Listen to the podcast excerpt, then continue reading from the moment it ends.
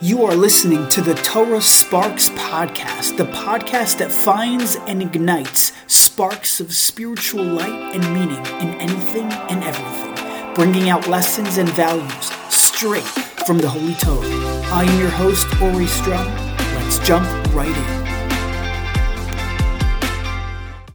And we're back. Welcome to another episode of the Torah Sparks podcast. I hope you had a beautiful, uplifting Elul, Rosh Hashanah, Tzom Gedalia, and we're in the middle of the Seres Tshuva, the 10 days of uh, repentance. This week's parsha is going to be Vayelech. I believe it's the shortest parsha, 30 verses, only two mitzvos, 30 psukim. Um, there, 30 is the, you know, the 30 is Lamed. Lamed, you know, Lamed means to teach, to learn. Um, so there is what to, you know, be taught here and what to learn from.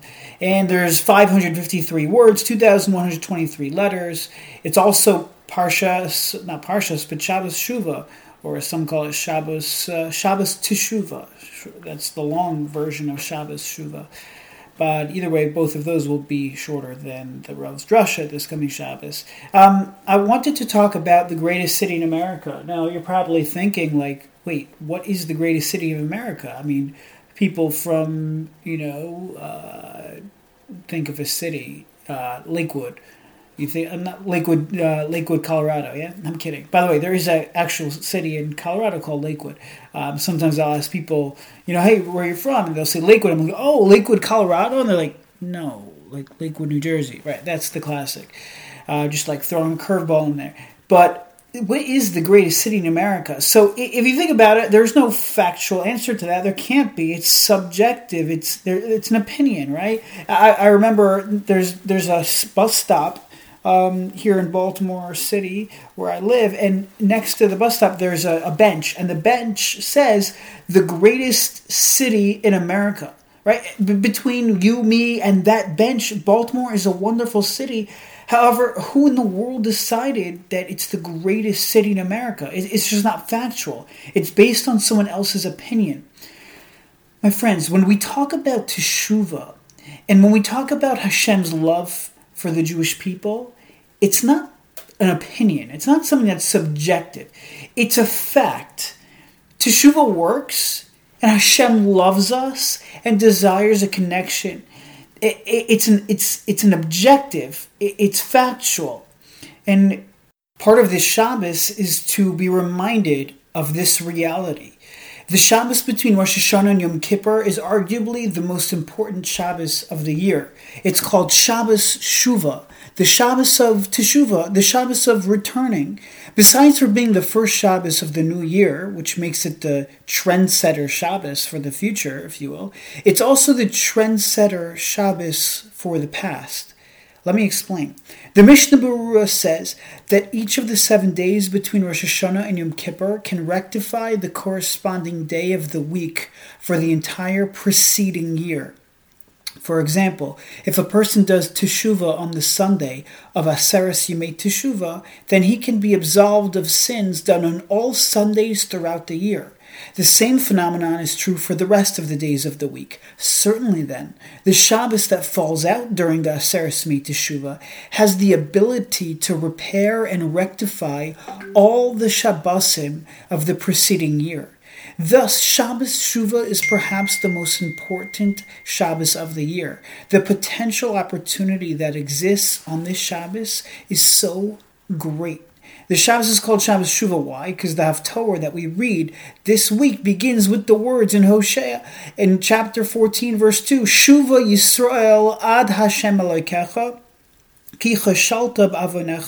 Return Israel to Hashem your God, for you have stumbled in your iniquity. If you'll notice, the verse does not say return to El Hashem your God. Rather, it says return ad until Hashem your God.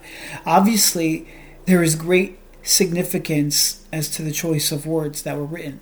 We often think of teshuva as a nice thing to do in order to put us on the right direction forward, on the right, on the path, on the step right in the right direction, L, towards Hashem too. But in reality, the notion of teshuva is much deeper than that.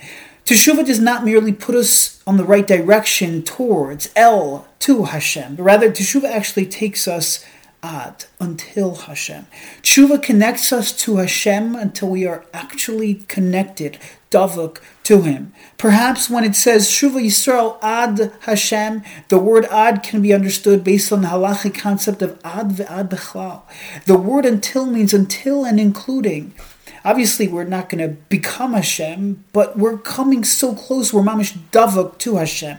Teshuva, it's tashuv hey. The, the word teshuva is tashuv, return to hey, return, returning to Hashem, returning to our source.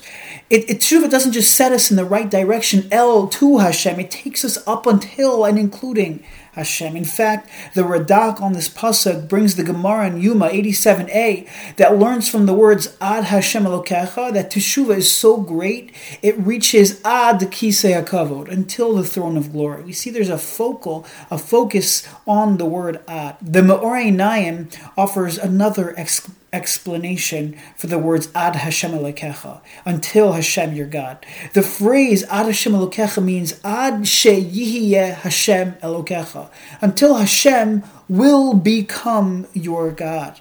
Until now, when a person was involved in Averos, in sin, he caused there to be a wall, so to speak, between him and his Father in heaven. Until now, Hashem was just Hashem, but he was not in the realm of Elokecha, your God, right? Singular, personal, relationship.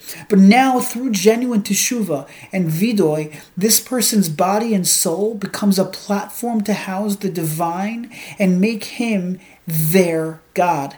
Achi Hashem, Hashem becomes Elokecha, your God. The stress of the verse is on the word Elokecha, your God. Is Hashem just a God that exists out there in the massive universe?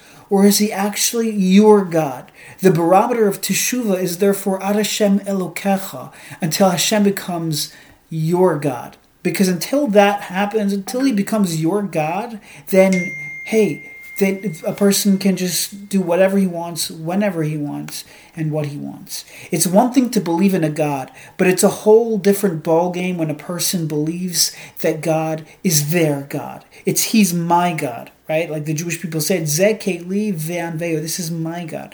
When we do tshuva, we are showing that Hashem isn't just a topic of philosophical discussion, but rather we are showing that Hashem is our God and that what he says carries tremendous weight and importance. A large percentage of the world believes in a God.